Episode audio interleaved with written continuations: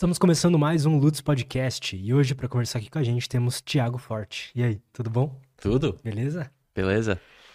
Tiago, uh, antes da gente começar, se quiser dar uma introdução de quem você é, para quem não te conhece ainda, qual que é o seu trabalho hoje? Uhum. Então, eu sou escritor, empreendedor, criador, uh, ensino cursos virtuais, um, crio bastante conteúdo em vários canais. E o projeto mais recente dos últimos anos, na verdade, é esse livro que você está uh, segurando em frente, que é Criando um Segundo Cérebro. É mais ou menos, assim, os resumo da última década da minha carreira. Legal. Tudo que eu aprendi sobre esse, essa prática, essa, esse tópico que se chama gestão de conhecimento pessoal. Ou, em inglês, PKM, Personal Knowledge Management que já existiu durante várias décadas. Não é totalmente inédito, mas eu acho que está ficando popular pela primeira vez. Está saindo da, do mundo acadêmico à vida real. Perfeito. Nossa, eu já quero falar de muitas coisas, mas antes da gente continuar, você me deu de presente, também tem um presente para você. Isso aqui é uma camiseta da Insider. A Insider é a marca que patrocina aqui a gente hum, do programa. Eles criam Abro agora ou para depois? Você que sabe. Você que sabe. Acho que vou deixar para depois. Fechou. Eles criam essas camisetas básicas, né? Uhum. Mas elas são muito tecnológicas. Então, por exemplo, elas têm uma tecnologia que não amassa. Então, se você botar na bolsa e ela sair amassada, você só bota no corpo, que ela desamassa. Ela tem um controle de temperatura ali muito bom, não fica odor. Então, pô, para treinar, pro dia a dia é muito bom. Então. Ótimo. E eu adoro eles. Eu falava aqui pro pessoal, antes deles. É antes mesmo deles patrocinarem aqui o programa, eu já achava que era a melhor roupa que eu já usei na vida. Então... Eu adoro roupa que não tem que passar ferro. Assim. exato, exato. Então, pessoal, quem quiser experimentar, primeiro link da descrição, uh, vocês têm um cupom LUTS12 para 12% de desconto em todo o site, tá bom? Então, vão lá, experimentem. Uh, recomendo que vocês testem uma camiseta ou a cueca, que também é muito boa. E, e é isso. Obrigadão, Insider, tá bom?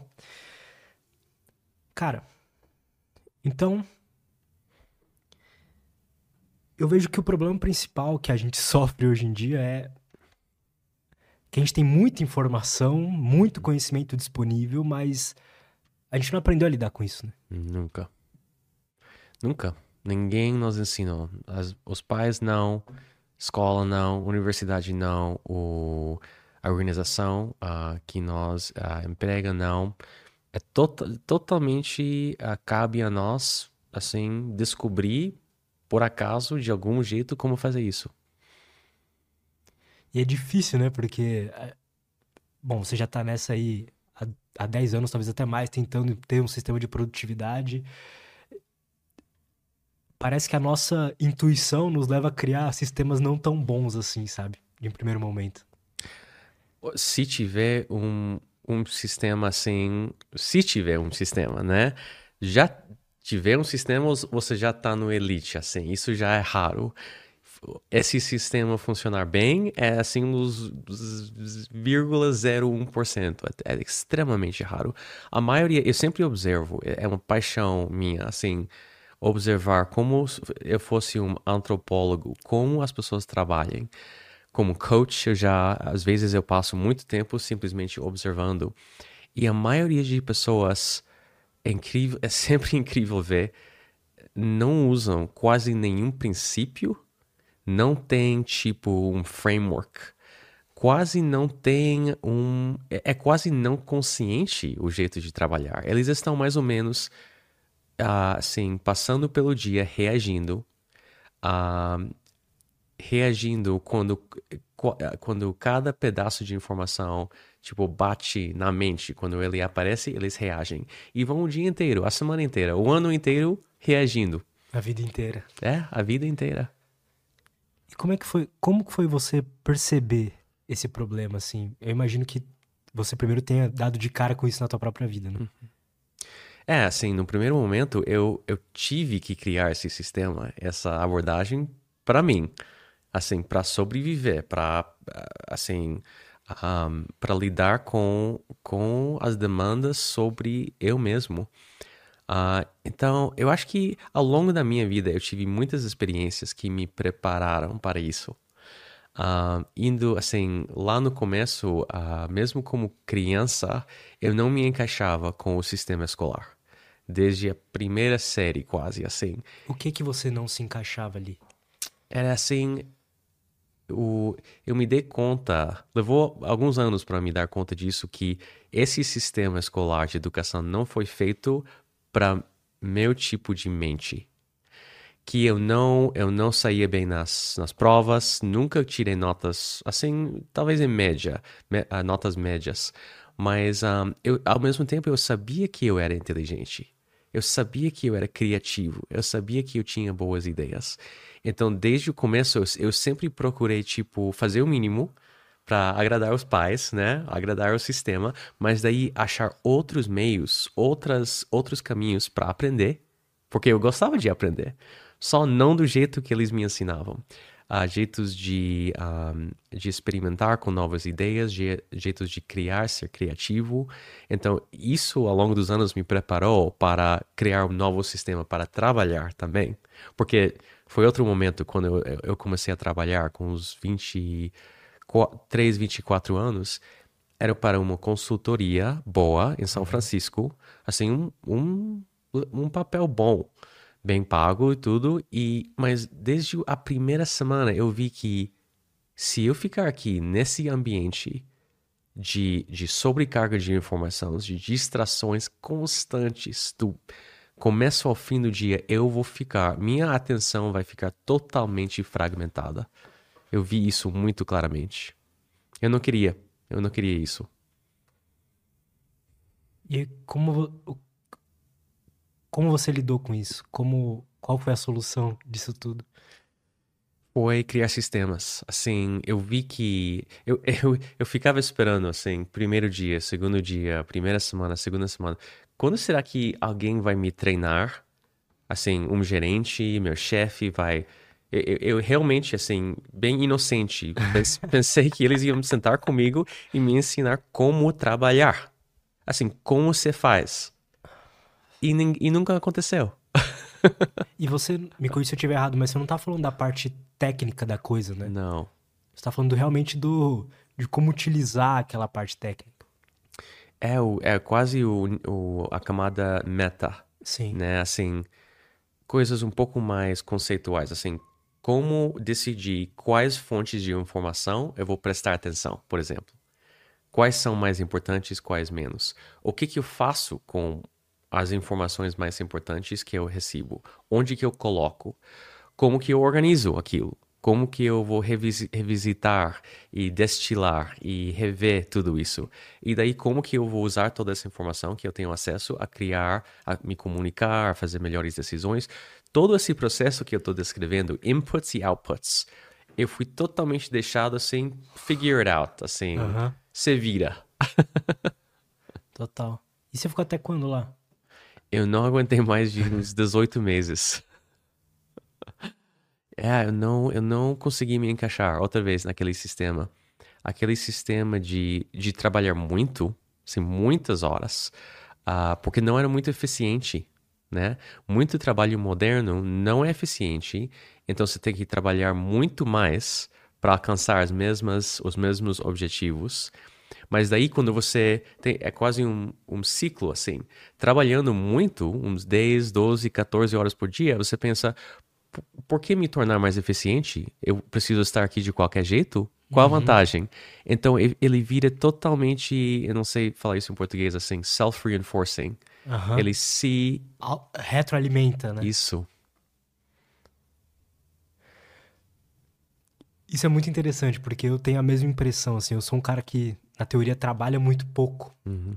Poucas horas do meu dia, poucas horas da minha semana, né? Uhum. E é fácil a gente se sentir culpado com isso, porque todo o sistema fala assim, não, você tem que trabalhar 8, 10, 12 horas para ser produtivo, né? Quando na realidade mesmo, quando você vai para a prática, não é bem assim, né?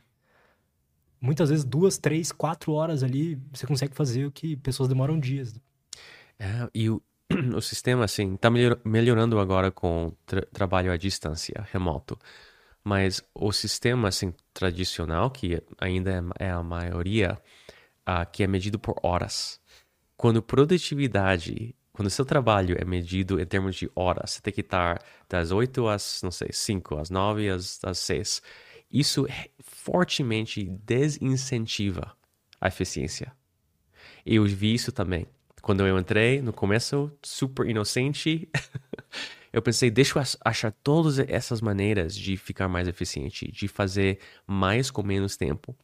Daí eu terminava realmente todo dia às duas. Mas daí eu comecei a ver, não, não tem jeito de eu sair mais cedo. Eu, eu, não, eu não posso perguntar ao chefe, ah, eu terminei tudo, posso sair às duas da tarde? Não. Você fica até a mesma hora. Então, depois de alguns, algum, algum tempo disso, você começa a pensar, por que me esforçar para fazer mais com menos? Porque não é incentivado fazer isso pela empresa. Total. Qual que você acha que...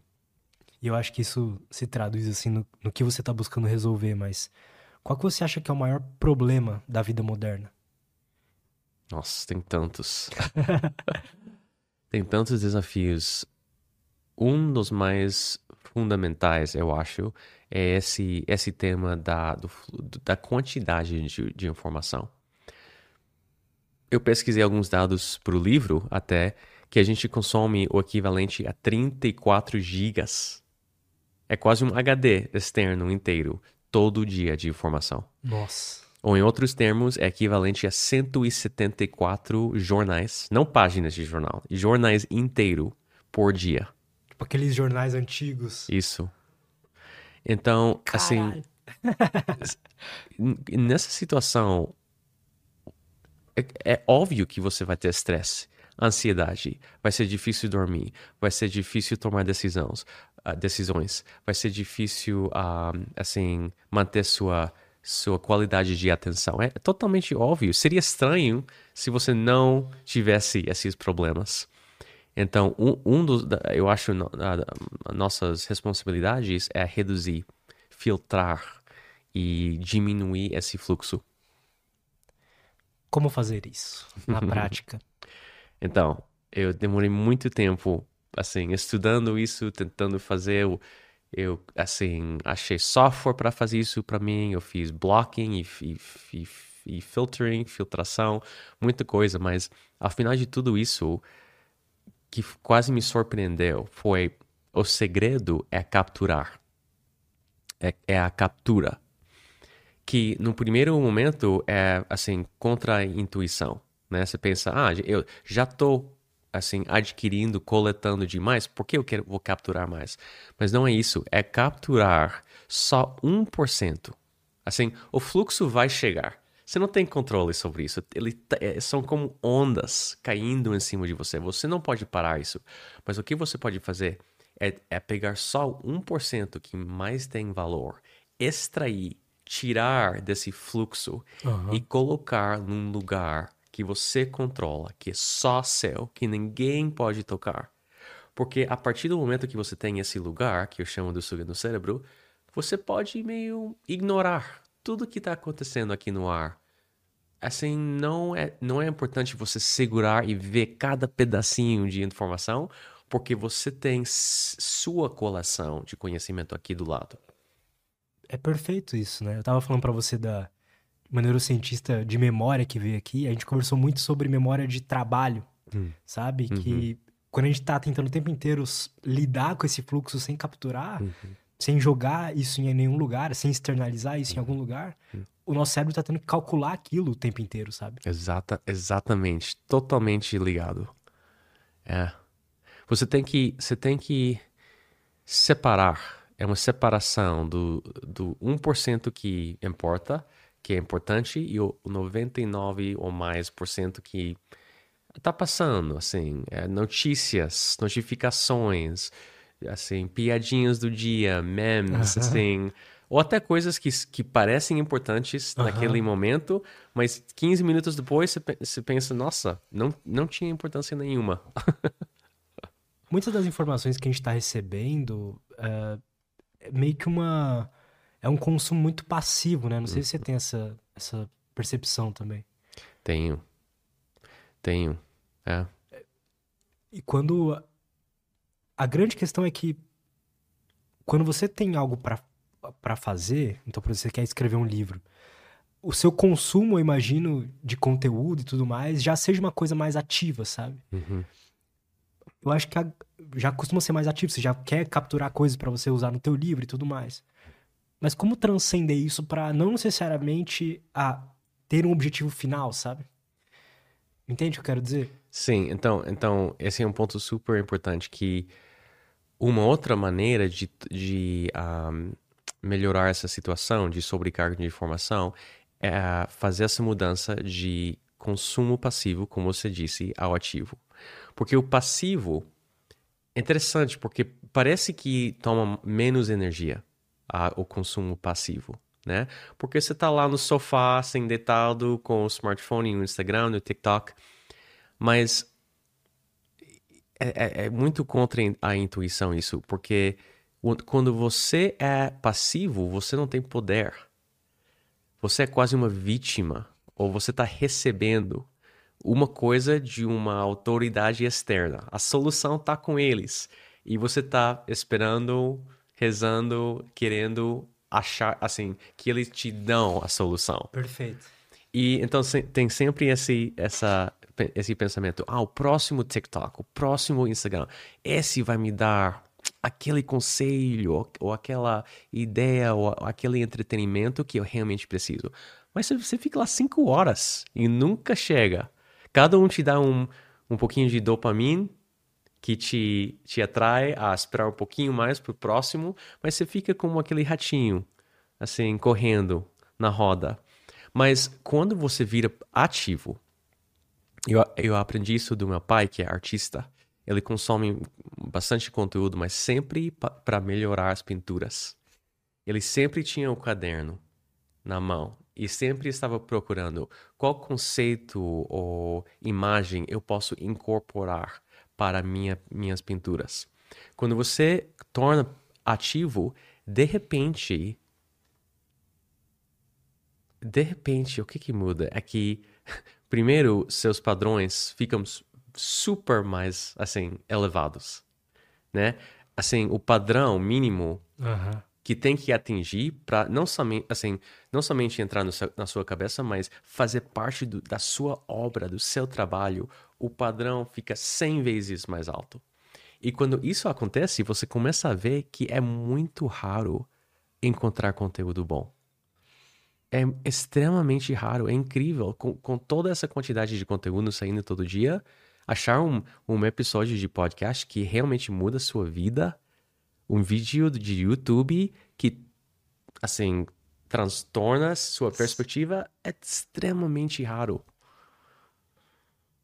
E como que se parece a sua o seu consumo, então? Como que se parece um consumo ativo assim pra gente entender? É, então, tem algumas coisas que eu faço. A primeira é em geral ter padrões super altos. Isso significa que eu quase nunca vou no Instagram ou no TikTok Porque assim. eu, essas, esses padrões ao longo do tempo me, uh, me influenciam para procurar uh, coisas que são mais longos, que são mais profundos, mais substantivos. E muitas vezes coisas que são mais velhas. Né? Interessante. É, isso, isso parece uh, talvez estranho, mas uma coisa que saiu ontem, que é, assim, a grande maioria, maioria do que você vê no, na, na mídia social saiu assim agora. Mas eu sempre quero saber quais foram as, ide as ideias que sobreviveram ao longo do tempo. Então eu gosto de ver, de ler livros, artigos ou outros conteúdos que têm um ano, ou cinco anos, ou dez anos de idade.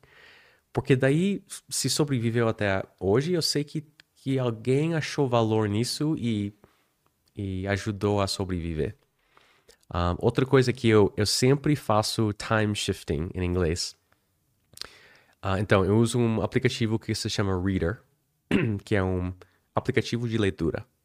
É um conselho para qualquer pessoa escutando. Se você quer começar com isso, baixa, pode ser Reader, tem outro Instapaper, outro que, chama, que se chama Pocket. Uh, e todos esses têm versões gratuitas.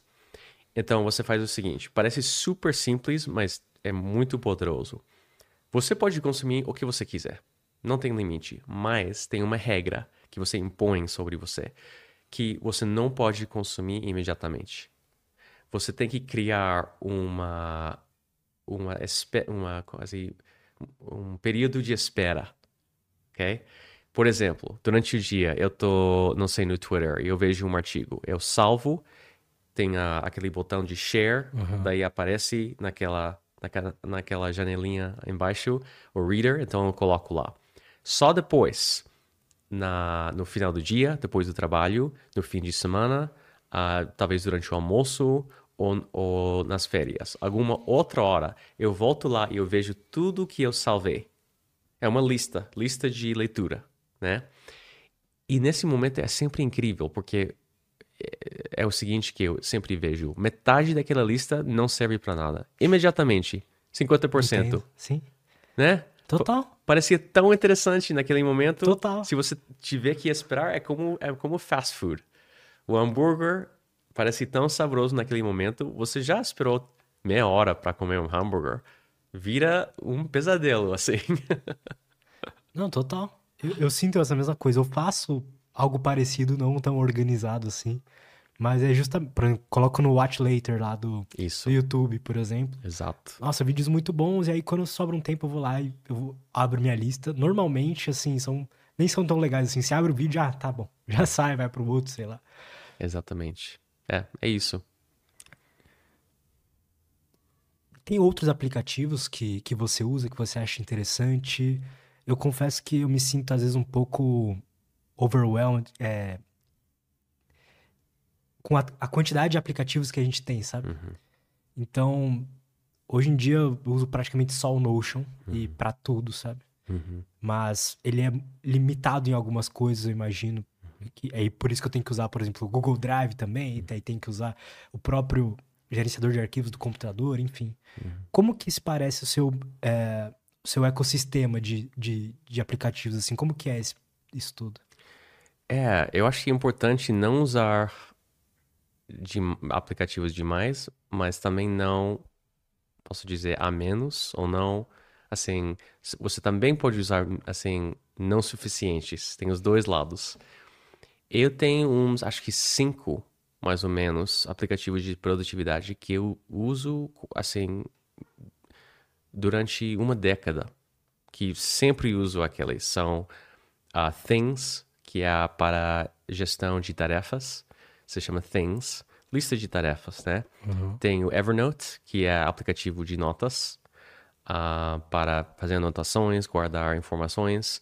BusyCal, que é para meu calendário, que faz conexão com Google, Cal Google, Google Calendar.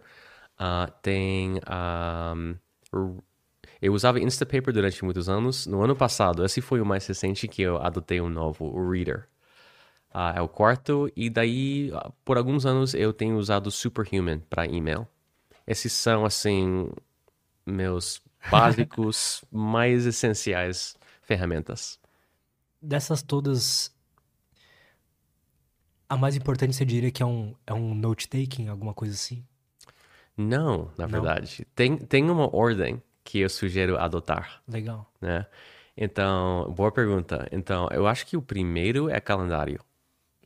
Calendário, Total. assim. Para nós é tão óbvio que é quase deixou de ser aplicativo de produtividade. É mais assim uma extensão do nosso ser, mas, né? Mas uh, imagina, você lembra lá antes de ter um calendário eletrônico, ou, ou, talvez até antes de ter um em papel, assim, é, é, é, é louco para mim. E é incrível que tem muita gente que não tem isso. Tem muita gente. Tem muito é. profissional que não tem uma agenda assim. Ah, tá, tá aqui na mente. Eu acho isso, assim, impressionante. Então, o não é calendário... é eficiente, né? Não é Não, eficiente. não faz sentido. É, essa capacidade de mandar convites com o link de Zoom eles aceitam, daí você, se, você sabe que eles já vão estar lá, é essencial. Nossa, esse é o primeiro, porque tem a ver com o risco. Então, quando a gente fala de cada um, pensa assim: qual o risco de não ter aquilo? O risco de não ter o calendário digital é você chega lá e o cara não tá lá, ou eles chegam lá e você não tá lá, né? Então, ah, é o primeiro. A segunda é, a, é o aplicativo de tarefas. Eu Total. acho isso importante. né? Porque são coisas que você tem que fazer no curto prazo, hoje, amanhã, no dia seguinte. A terceiro aplicativo de notas, de anotações, porque você precisa de um lugar para colocar as, as ideias e teorias, histórias e imagens que, você, que são interessantes para você. Uh, o Reader, eu diria, é o quarto, porque não é assim exatamente essencial, mas ajuda bastante. Uh, e o aplicativo de e-mail, assim, é opcional. Você poderia facilmente usar Gmail, que é gratuito. O Superhuman só te acelera e te deixa um pouco mais eficiente com o e-mail. Legal, cara. Como que é o seu sistema de anotações? Como que você... É, eu, eu, antes de continuar assim, eu realmente... Eu até esqueci o quão importante que é o calendário e, e o, a lista de tarefas, sabe? Porque é, é, tão óbvio, né, pra, é. pra gente, mas tem muita gente que não usa. Tem muita gente que não usa. Não. Eu uso o próprio calendário como lista de tarefas. Eu jogo uhum. lá e funciona bem também. Uhum. Mas como que é, se parece o seu, o seu sistema de notas, assim? Como, como que você... Eu acho que, imagino... Bom, você trabalha com criatividade, né? Então, uhum. é muito importante ter acesso a informações ali para escrever seus livros e tudo mais. Então, como que é tudo isso? Sim, então, esse, esse é o tópico principal do livro. Um, então, eu uso Evernote, que é um aplicativo de notas, mas tem vários, tem dezenas de opções todos, quase todos, assim, servem, servem bem, até os gratuitos. Você pode até us usar Apple Notes, Total. Google Keep, sem problema. Um, e daí eu tenho vários métodos de captura. Então, meu framework, minha metodologia tem quatro etapas. Uh, que são code, que es escrevem code.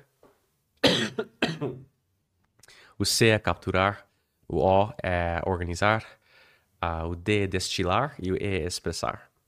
Então eu vejo tudo em termos desse é uma é um canudo, é uma uma tem uma direção uhum. com a informação.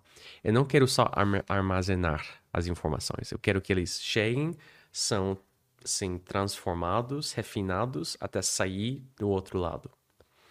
Então, tudo começa com captura. Eu tenho muito, muitas maneiras e são é importante ter muitas maneiras de uh, guardar, de, de salvar informação no seu segundo cérebro.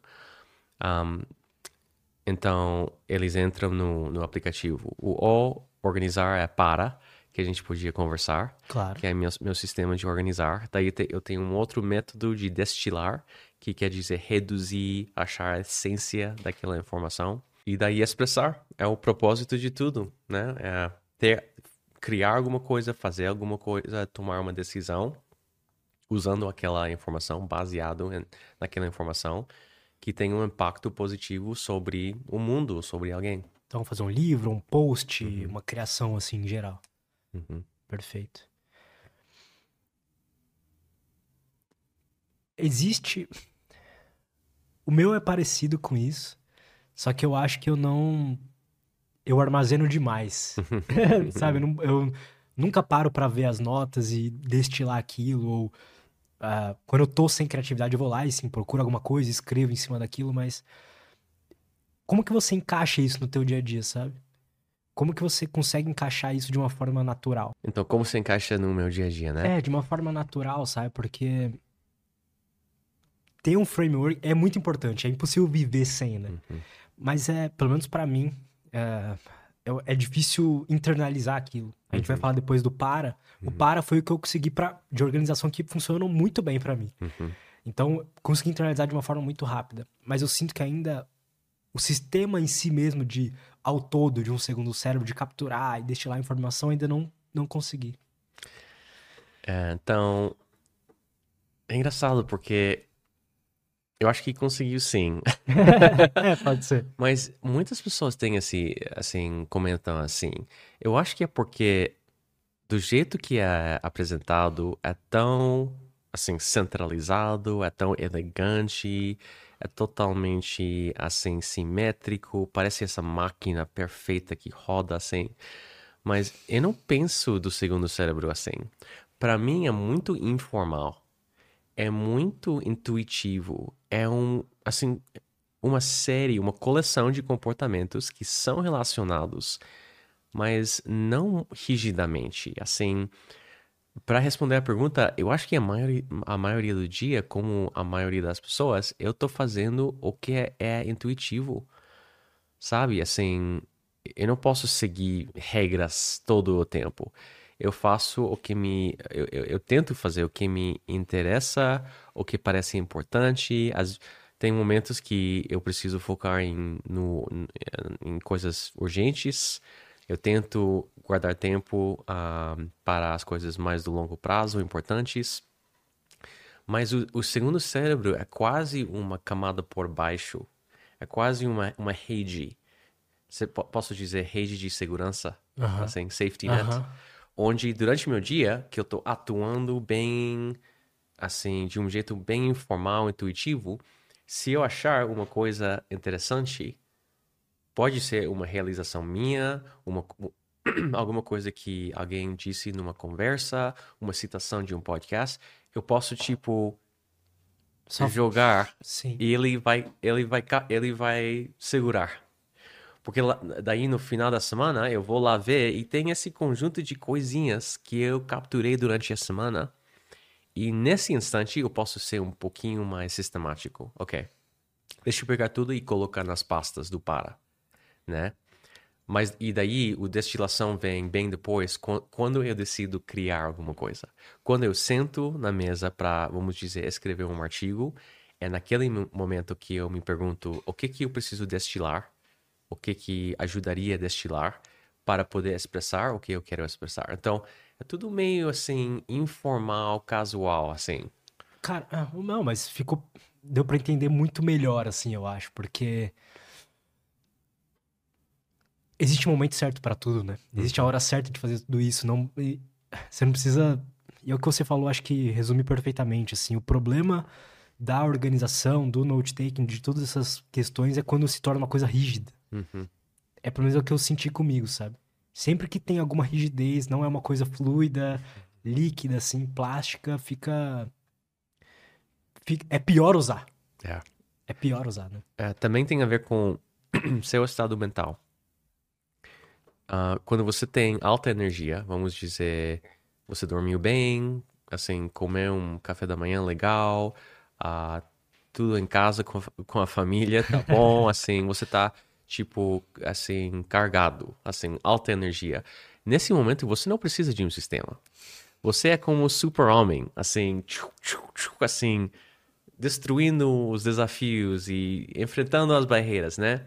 São os momentos de baixa energia. Naquela, naquela tarde de sexta-feira, foi uma semana, assim, terrível, que você precisa de, um, de novo, uma, uma rede de segurança para meio te segurar para te apoiar, uh, porque seu primeiro cérebro não está indo bem. É quase assim um segundo cérebro para poder te salvar nesses momentos. É, total. Quando, às vezes tem dias que é fácil escrever um artigo, por exemplo, né? E você não precisa buscar informação em lugar nenhum, já vem tudo ali. É. Mas tem dias que você olha a página em branco e você trava. Exatamente. É um sistema de apoio, support system em inglês que não é, não é sempre necessário todo o tempo, só naqueles momentos ruins. Perfeito, cara. E o para? Como é que foi a. Acho que pros dois, assim, a pergunta serve pros dois, mas como é que foi a. a concepção dessa ideia? Como que você cria esses conceitos? É, sabe, tem vários, várias maneiras, mas eu acho que o, me... o melhor jeito de criar um framework é quando você faz alguma coisa naturalmente na sua vida e de repente você se dá conta que você tem um sistema, que você tem uma abordagem que funciona bem. E foi exatamente isso. Se eu, se eu tinha começado assim com o propósito de criar um sistema organizacional universal para todos os formatos, para todo o tempo e todas as pessoas, eu cairia, cairia imediatamente em, dep em depressão. Total. Assim. Total. É impossível fazer isso. Sem dúvida. Ou eu faria, e eu vejo isso muito lá fora, eu, cria, eu criaria um sistema muito complicado. Com 15 categorias, cada um tem uns 5 subcategorias. assim, que parece legal num painel, num poster, parece bem sofisticado, mas aí você vai usar na sua vida e não tem nada a ver, né? Sim. Então, eu eu comecei, na verdade, com um sistema de produtividade que se chama GTD, uhum.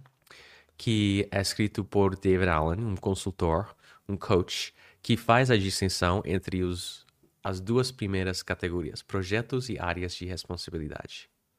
Isso já mudou minha vida. Ah, eu tenho projetos de curto prazo que começam e terminam, e daí eu tenho áreas da minha vida pelos quais eu sou eu sou responsável que não terminam rapidamente, que vão assim, são contínuos. Ah, então eu, eu criei essas duas pastas, projetos e áreas. Mas daí estava faltando alguma coisa e eu adicionei os recursos que tem muitas informação, informações que têm a ver com aqueles dois projetos e áreas, mas não são exatamente projetos e áreas.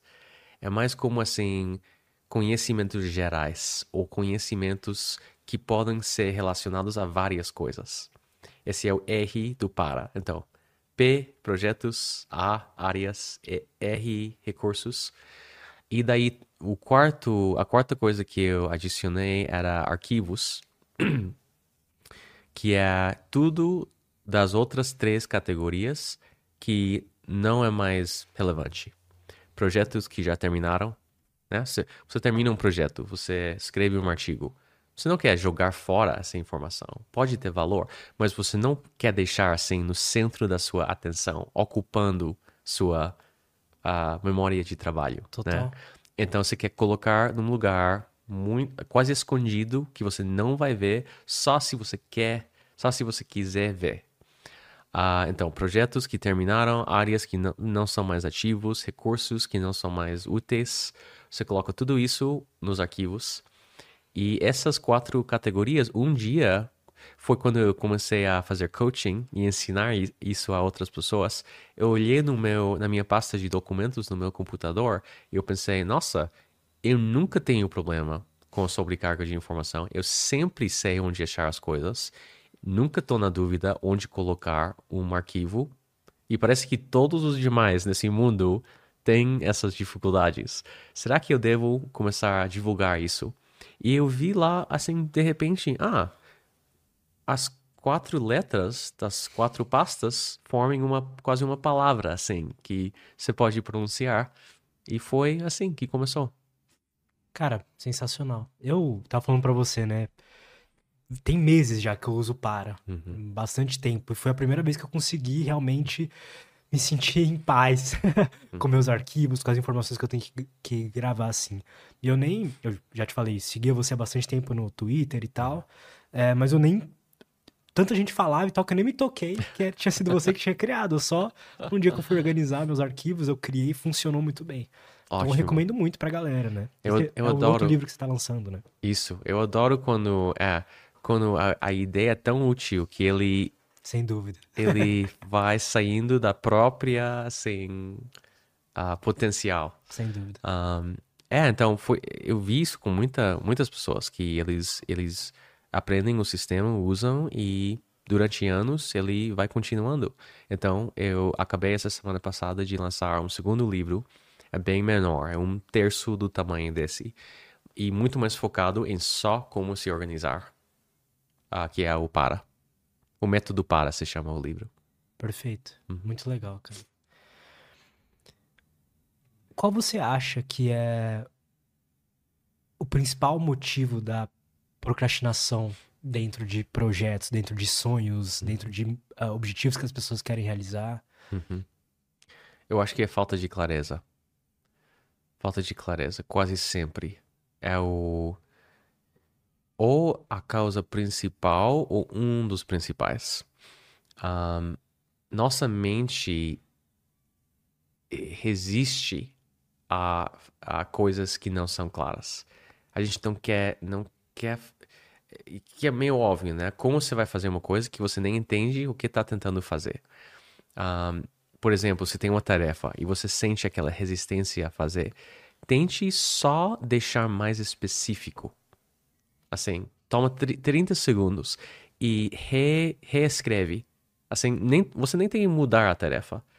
uh, reescreve para deixar mais fácil. Ao invés de, por exemplo, entrar em contato com o fulano do tal para resolver o problema da geladeira. Ok. Deixa assim. Uh, liga pro. Daí procura lá o nome do cara, João, entre aspas, o número de telefone dele e pergunta uh, e, e uh, agenda uma visita para para ele resolver o problema. Já ficou 100 vezes mais claro e a procrastinação vai ser muito menos, porque você pode se imaginar fazendo isso. Você não tem que primeiro fazer todo o esforço mental de entender e depois tomar ação. Você faz essa parte cognitiva antes, escreve isso e daí só tem que tomar ação. Às vezes eu tenho a impressão que é, gasta mais energia você ficar postergando, ficar deixando para depois do que simplesmente pegar e, e fazer, né? Muito mais. Muito mais ansiedade e estresse. Você começa a se criticar. Você começa a pensar assim, por quê? O que, que tem de errado comigo? Que essa coisa que deve ser fácil pass passam as semanas se eu não consigo fazer assim. Tem todo esse ciclo de auto. Não sei dizer assim. Autocrítica. É, de preocupação, né? Preocupação. é. E aí você senta e resolve em 20 minutos. É. Todo mundo já passou por isso, né? É. Como que você. Você é um cara que diria que lida bem com estresse, com ansiedade? Como é que você vê tudo isso? Eu diria que eu, eu tenho muitas ferramentas que eu aprendi de outros. Uh, por exemplo, medit meditação é para mim assim como beber água é essencial para viver. Assim, todo dia eu e minha esposa à noite antes de dormir a gente medita 15 minutos. Não é nada extremo, mas uh, isso faz parte fundamental da minha vida. Uh, fazer exercício, no mínimo três vezes por semana, também é essencial. Uh, tem um, uma academia lá perto da, da, minha casa, são 10 minutos a pé, então não tem, uh, não tem assim, just, justificação para uhum. não ir. Uh, o que mais? Um, nossa, tem muitas coisas, na verdade. Uh, assim, ter um ambiente legal de trabalho, acho super importante. Nós reformamos nossa garagem lá na Califórnia, em Los Angeles. Investimos muito tempo, dinheiro e esforço em escolher as, as, os materiais, as plantas, a arte que está lá. Nossos pais até assim chegaram lá e, e, e disseram assim, porque isso, isso parece um uma revista de design. assim, isso é só um escritório, você só precisa de uma mesa e acabou. Mas não, assim, trabalho criativo, você é tão influenciado por tudo no seu ambiente. É super importante isso. Um, é onde a gente passa a nossa vida inteira hoje em dia, né? É, é no escritório. É. É grande, grande parte da nossa vida. E engraçado isso, né? Porque a gente sabe que em casa já estamos conscientes que assim, a gente leva semanas para escolher o tecido do assim sofá. Tem debates, não sei se você faz o mesmo que eu e minha esposa, assim, cada coisinha, qual sistema de ar-condicionado, ar qual geladeira, qual a temperatura que a gente vai colocar, assim, tem tanta atenção em cada detalhe da casa, porque a gente sabe que chegar numa casa feia, você sente, se sente mal. Mas daí vamos ao escritório e esquecemos, esquecemos de tudo isso. É uma coisa totalmente, como que fala, util, utilitarian. Ah, Utilitarista? Ah, isso. Assim, eficiente sim, prático sim, mas totalmente ah, sem... sim, entendo. Aquela coisa do, das, do sentimento... Se sentir bem, né? Se sentir bem. É impossível fazer trabalho bom se você se sente mal. Você pode trabalhar, mas você vai tomar decisões ruins, você vai. Tem, essa, tem esse princípio, eu acho muito poderoso, que qualquer coisa que você criar, sua consciência entra e faz parte daquele produto, daquele artefato. Se você é estressado e você escrever uma coisa, o estresse vai, vai estar aparente dentro disso. Se você criar um produto, um evento, ter uma conversa, assim, é impossível evitar que sua consciência vai totalmente determinar a, a, a qualidade disso. Não só a qualidade, mas a forma que as pessoas percebem aquilo, né? Quando você joga ali tua. Você, porque é o que você. Quando você escreve algo, por exemplo, um artigo, e você tá. Você tá literalmente jogando a tua consciência ali, sabe? E eu tenho essa impressão de que quando eu leio algo de alguém que eu consigo saber se ela tá, né, estressado, se ela tava não tava no melhor dia criativo dela, Uhum. né? A gente tem essa esse, esse algum aspecto que a gente consegue perceber essas coisas, né? Com certeza. E como que você enxerga a criatividade, assim? Como é que é? Você tem um processo criativo, você é aquele tipo de criativo que é organizado, que todo dia você acorda, escreve uma, duas horas, você é aquele que vai de qualquer jeito, como é que é tudo isso? É, pra mim, eu acho que eu aprendi muito do meu pai, que é uma das pessoas mais criativas que eu já conheci. Como... Desculpa te interromper, Hum? mas o que, quando você fala uma das pessoas mais criativas que eu já conheci, o que que isso significa, sabe? O que que é uma pessoa muito criativa? É, são os produtos. Pra mim é isso. Não é o estilo de vida, não é assim o jeitinho, assim. Eu quero ver os resultados. Ah, meu pai é tão, posso dizer, prolífico? Prolific? Pode, Pode? sim, sim. Ah, eu acho que durante a carreira dele, ele produziu, deve ser uns 15 mil ou 20 mil pinturas. Caramba. Demais. E não somente a quantidade, mas a qualidade. Nossa, você tem que ver os, os quadros do meu pai. São Depois me mostra. enormes, são assim, cores magníficas. São o jeito de, dele pintar é, é realmente impressionante. Então, eu sempre vejo essas duas coisas, qualidade e quantidade. Você precisa dos dois. E ele me ensinou isso, né? Não, não, não se pode assim levar seis meses para fazer uma pintura que você vai lá e todo dia faz uma pequena mudança e depois de seis meses terminou. Assim, você, assim, não tem lei contra. Você pode fazer isso, mas você não vai al- alcançar seu potencial criativo. Você não vai ter um impacto que você quer. Você não vai poder pagar as contas, Total.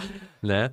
Então, ah, o que eu vi com meu pai é que ele sempre dava a mesma atenção aos dois lados. Qualidade, sim, sempre super alta qualidade, mas também quantidade. E eu tento fazer a mesma coisa. Ah, quando, quando. É engraçado, assim. Tem horas que você entende o que qualidade significa, né? Você está escrevendo uma coisa e você vê que, ah, se eu dou um exemplo aqui, se eu dou um dado aqui, se eu explico aqui de um melhor jeito, você vê como melhorar aquilo. Aham. Mas isso é relativamente raro. Tem muitos casos que você nem sabe como melhorar uma coisa, né? Assim, vamos dizer, você tá, não sei, organizando um, um evento e tá colocando bastante esforço, mas você não sabe, assim, o que vai deixar isso melhor? Melhor comida, uma agenda mais organizada, um ambiente dif- diferente, assim, é, é muito comum que quali a definição de qualidade é um mistério. Nesse momento, eu gosto de fazer quantidade. Come começa a fazer, fazer bastante. Tenta, experimenta com muitos caminhos, muitas iterações. E através de criar essa quantidade, você vai identificar qualidade. Você já vai ter muito mais exemplos, né? Muito mais exemplos. comparar. É. Às vezes eu fico com medo de estragar, sabe? Falo assim, tá, eu sei que eu posso tentar melhorar isso aqui, mas será que eu não vou estragar? Que já é bom. É, é, tem isso também, o, o ficar pre precioso. Aham. que muitas vezes acontece no, assim quando você está perto do final, né? Você está aperfeiçoando e você sabe que já é bom, mas você quer que seja fantástico. Você quer levar aquela até aquela última etapa de assim quase perfeição. Mas daí, como eu interpretei o que você disse aqui, nesse momento você começa a ficar com medo. Será que eu vou estragar? Será que eu vou tomar um caminho errado? Será que. É, Acho que o exemplo da pintura é perfeito. Você tá ali, a pintura ela tá boa, mas você quer melhorar e você, "Putz, será que vai estragar? Será que não vai? acho que é igual em qualquer meio criativo. Um, e eu, sempre, eu entro muito nessa fase de, assim, começar a me travar, porque não quero estragar nada. Mas para mim, então, nesses casos, ser precioso, eu sempre acho é o inimigo. Assim, toda vez que eu sinto isso dentro de mim, de ficar, não, tem que ser oh, de um jeito tão perfeito, eu quase tento. Eu, às vezes eu quase tento, assim, destruir de propósito. Total. Porque aquele, aquele se travar, isso pode durar muito tempo. Isso é writer's block. Uhum. Se você deixar, assim, seu, sua, sua mentalidade entrar nisso, você pode estar lá muito tempo. Então eu prefiro começar a quebrar as coisas para sair desse, desse atitude precioso. Isso é muito bom. Hum. Como que foi, como que é para você escrever um livro? Qual que é o teu processo de escrita? Como que se começa um livro? Como é que você sai da, tá, eu quero escrever um livro sobre isso. Como que começa? Então, é, foi um, eu, eu digo um projeto de projetos. Uh, é um ponto que eu, que eu eu uh, abordo no livro que quando você tem um projeto, é muito bom quebrar em pedaços em mini projetos, projetos pequenos, de assim um a dois ou talvez três semanas. Porque se você ir lá e colocar na sua lista de tarefas, escrever um livro, uh, isso não vai, não vai rolar, né? Então, uh, eu acho que, afinal de contas, foram talvez entre 15 a 20 projetos diferentes para criar aquilo. Sério. Porque você vê, assim, um dos primeiros foi achar um editor, né? Hum. Alguma pessoa para editar. Isso é um projeto em si. Eu preciso escrever, assim, uma descrição, quem que eu tô uh, procurando, conversar com várias pessoas, entrevistar, evaluar, avaliar, fazer uma decisão, daí pedir, assim, fazer uma oferta, aceitar, fazer um contrato. Nossa, é um projeto de dois meses, três meses. Sem dúvida. Só aquele primeiro passo. Nem comece, comecei a escrever, né? Daí tem que fazer a mesma coisa com a gente. Quem vai ser meu agente? Outros dois meses de procurar, entrevistar, nananana. E é assim que eu penso, um mini projeto após outro. Nossa, mas isso é muito bom, cara. Isso é perfeito. Para tudo na vida, né? Para tudo, você pode fazer tudo assim. Qualquer meta gigante que você tem, quebra, quebra, quebra, quebra, quebra, até ficar uma coisa tão pequena que você pode fazer um, um, esse mini projeto em uma semana. Muito interessante, cara. Muito legal mesmo. Deixa eu. Um, peraí. Meu nariz tá. Ah. peraí, tranquilo, deixa eu tranquilo. Vamos fazer uma pausa rapidinho. A gente já volta. Cara, para tudo isso, a gente precisa ter uma certa. Enfim, para alcançar um potencial criativo, para conseguir uh, vencer a procrastinação e coisas assim, a gente precisa ter um certo nível de foco, né? Uhum. E atenção, que a gente. Muitas pessoas têm muita dificuldade em focar uhum. hoje em dia e, e, manter a atenção durante muito tempo. O que, que você diria para essas pessoas? Eu mesmo eu recebo lá no meu Instagram várias pessoas falando que, cara, eu não consigo focar por uma hora, por 20 minutos, sabe? Uhum. E eu vejo que é quase que uma epidemia de pessoas que não conseguem uhum. utilizar da atenção. Então, o que, que você diria? É, eu acho esse, esse é uma das questões mais urgentes e importantes, importantes do, da vida moderna. Assim, nossa concentração, nossa atenção está totalmente fragmentada. Assim, já, já está. Então, voltar ao, assim, estado natural de poder se concentrar é uma luta. Você tem que fazer um esforço. O que eu diria é que, às vezes, eu também converso com esse pessoal e eu sempre faço algumas perguntas. E eu normalmente, rapidamente vejo que tem algumas coisas no, no, no ambiente deles que é sabotagem total. Eles são se, se sab, sabot... se auto-sabotam. Se auto-sabotam. Por exemplo, um, assim, coisas super básicas. Se você carregar o seu telefone do lado da sua cama, nossa, já era. Já era seu dia. Porque você vai acordar de manhã, óbvio que você vai, assim, pegar o smartphone. Então você está começando o seu dia. Aqueles primeiros minutos que são tão importantes. Esses primeiro minu primeiros minutos vão meio estabelecer o padrão para o resto do dia. Não tem jeito de evitar. Então, se, se você está fazendo isso, assim, eu não tenho uma estratégia para te ajudar se você está saboteando o seu dia eh, desse, dessa maneira. É uma coisa. Um, outra é, assim, ter mídia social no, no telefone, no primeiro caso. Eu recentemente tive que tirar a Twitter do meu telefone porque eu comecei a me dar conta que eu estava lá no telefone enquanto meu filho, que tem dois anos, assim, estava lá tentando, assim, atrair, atrair minha atenção. E eu nem, eu nem me dei conta, porque eu estava lá no, no smartphone. Eu me dei conta que, nossa, eu estou perdendo momentos extremamente preciosos por causa desse aparelho eletrônico, para ver o que, que um estrangeiro do outro lado do mundo pensa sobre Barbie. é assim, verdade. Pra quê? Uh, então eu tirei. Você uh, tem que, para resumir, você tem que. Você não pode depender da força da vontade. Esse é o ponto principal. Perfeito. Sua força de vontade, até o, o, a pessoa mais forte do mundo, a força da vontade é muito fraco. Ele dura alguns segundos, talvez minutos você tem uma quantidade extremamente limitada dessa força de vontade. Então, ao invés de ah, me forçar, me concentrar, ah, ah, me esforçar mais, isso não vai funcionar. Você tem que fazer algumas decisões, tomar algumas ações para mudar seu ambiente, para que, para que seu ambiente te limita, Perfeito. te influencia para não ter que usar a força de vontade. E o que você falou, acho que é, no início é perfeito, que estar focado, concentrado, não é nada especial, é um estado natural nosso. Uhum.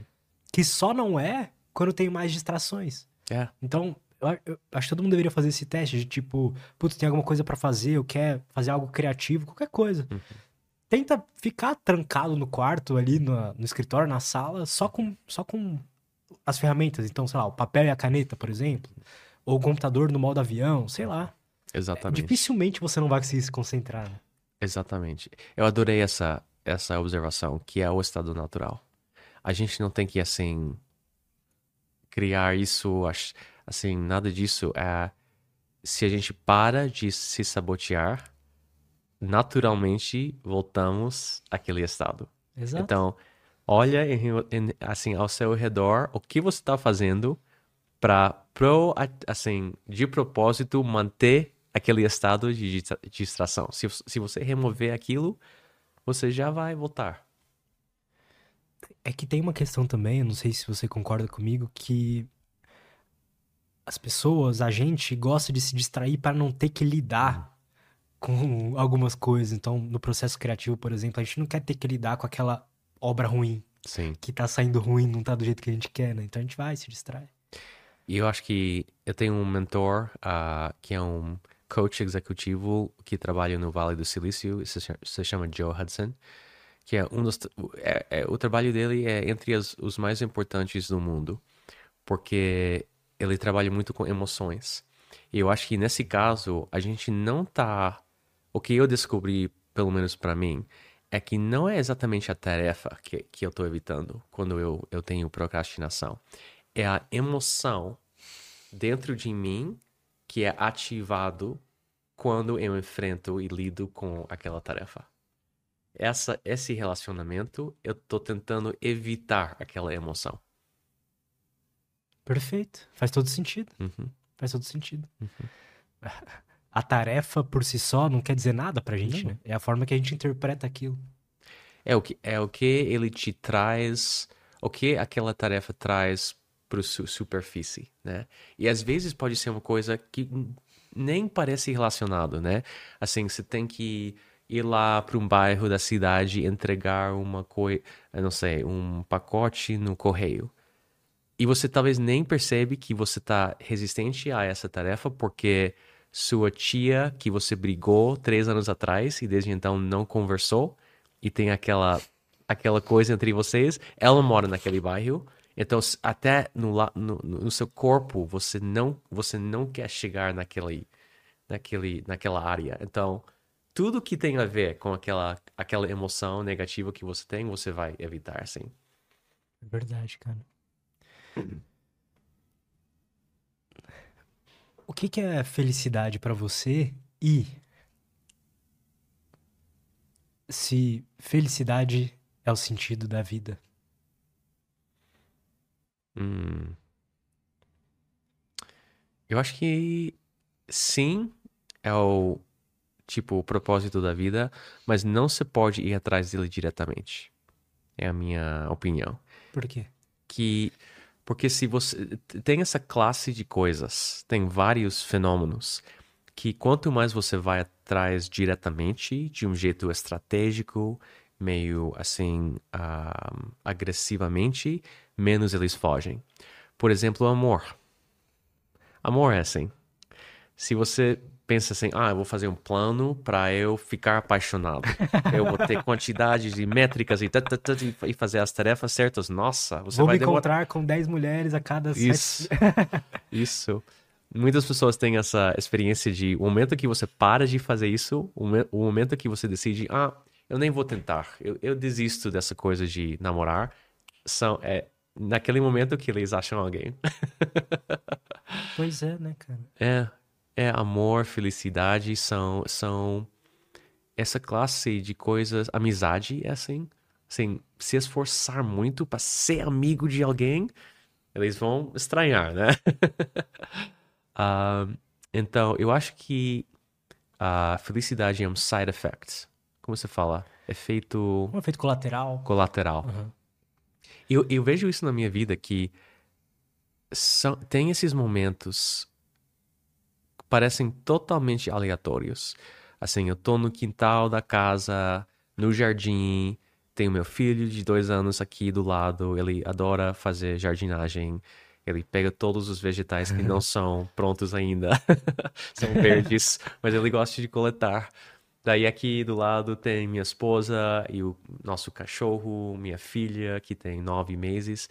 E de repente, de repente, assim, do nada, surge essa sensação de felicidade tão intenso. Eu quase, assim, fico sem poder falar por 10 segundos. Você já, você já devia ter passado Sim. isso, né? Assim, porque naquele momento, de todos os momentos, isso surge. Daí ele, ele sai. Sim. É tipo, ele chegou indiretamente como efeito colateral de outras coisas que eu estava fazendo. Então, não sei, eu não tento ir atrás. Assim, eu, eu tento fazer coisas que eu, que eu sei é provável que pode trazer felicidade, mas indiretamente eu acho não muito esperto. Pode ser até perigoso de certa forma, né? É ficar correndo só atrás da felicidade, assim. Se a felicidade é, é uma sensação de prazer, então você vai buscar qualquer coisa que te traga prazer, por exemplo. Tem isso, tem também, assim. Eh, vários outros já comentaram que a sensação de correr atrás da felicidade te traz infelicidade. Então, é, é essencialmente um, um paradoxo.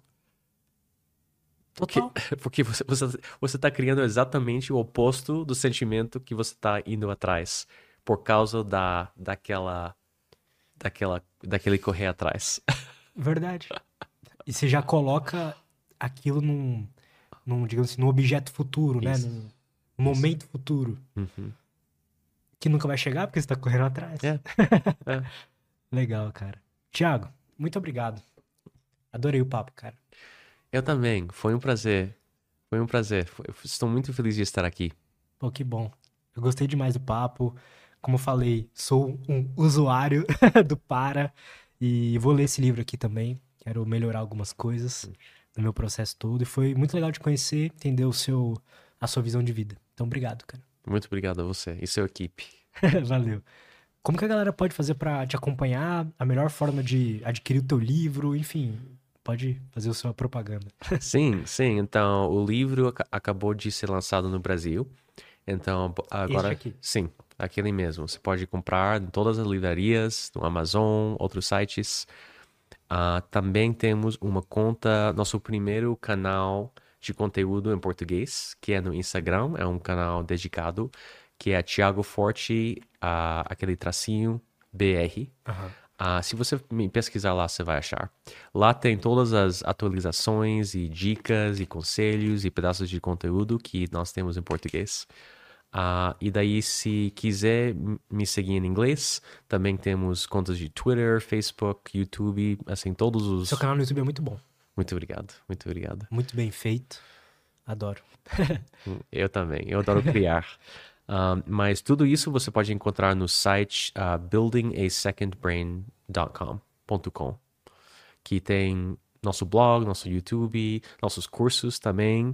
Uh, se você quiser se aprofundar mais, os dois livros agora que tem em, em inglês, tudo pode você pode encontrar no buildingasecondbrain.com. Perfeito. Mais uma vez, muito obrigado. Obrigado a todo mundo e é isso. Até a próxima e.